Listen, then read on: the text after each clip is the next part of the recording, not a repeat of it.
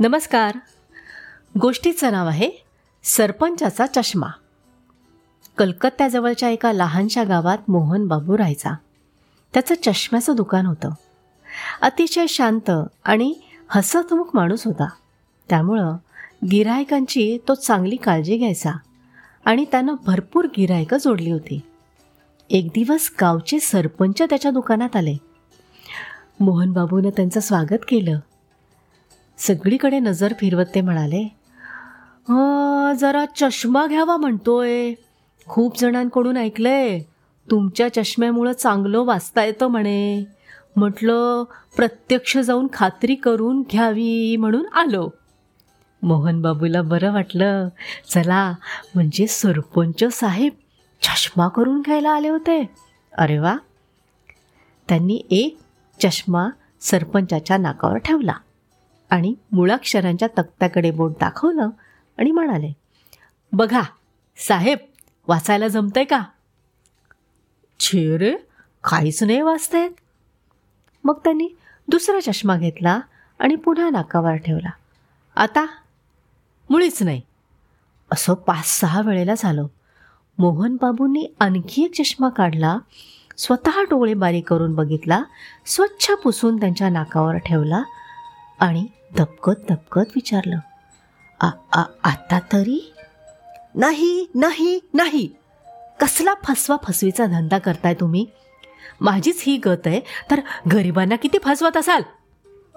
मोहन बाबू घाबरला. आता काय करायचं? मग त्यांनी ते रेकवटून सरपंचाला विचारलं साहेब रागवू नका. मला फक्त एक सांगा. तुम्हाला मुळात वाचता येतं का? सरपंच संतापानं थरथरायला लागले आणि म्हणाले मग? वाचता येत असतं? तर इथे चष्मा घ्यायला कशाला आलोस तुम्ही? मोहन बाबू कांगरले पण करताना हसू येत होतं. पण ते दाबत तो म्हणाला साहेब जरा बसा. चष्मा हा वाचण्यासाठी नाही तर दिसण्यासाठी मदत करतो. ज्यांची नजर अधू होते त्याला चष्म्यामुळं नीट दिसतं. पण मुळात वाचताच न येणाऱ्याला आपोआप वाचता येण्याची जादू चष्म्यामुळं होत नाही बरं का? सरपंचाचा नाईलाज झाला. पण ज्या अपेक्षेनं चष्मा घ्यायला आले होते ती अपेक्षा पूर्ण न झाल्यामुळे निराश झाले होते.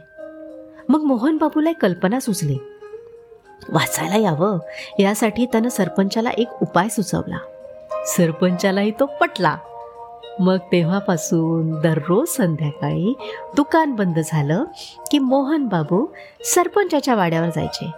सरपंचांना बाराखडी शिकवायचे. हळूहळू आसपासची मंडळी पण शिकायला यायला लागली. सरपंचाच्या घरची माणसं सुद्धा शिकली. मग सरपंचांनी गावात शाळा सुरू केली. चांगले मास्तर नेमले.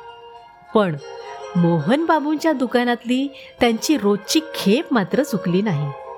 दुकानात जाताना त्यांच्यासोबत रोज कोणी ना कोणी असायचं. वाचताना येणारा माणूस असला तर ते त्याला मोहन बाबूंकडे सोपवायचे.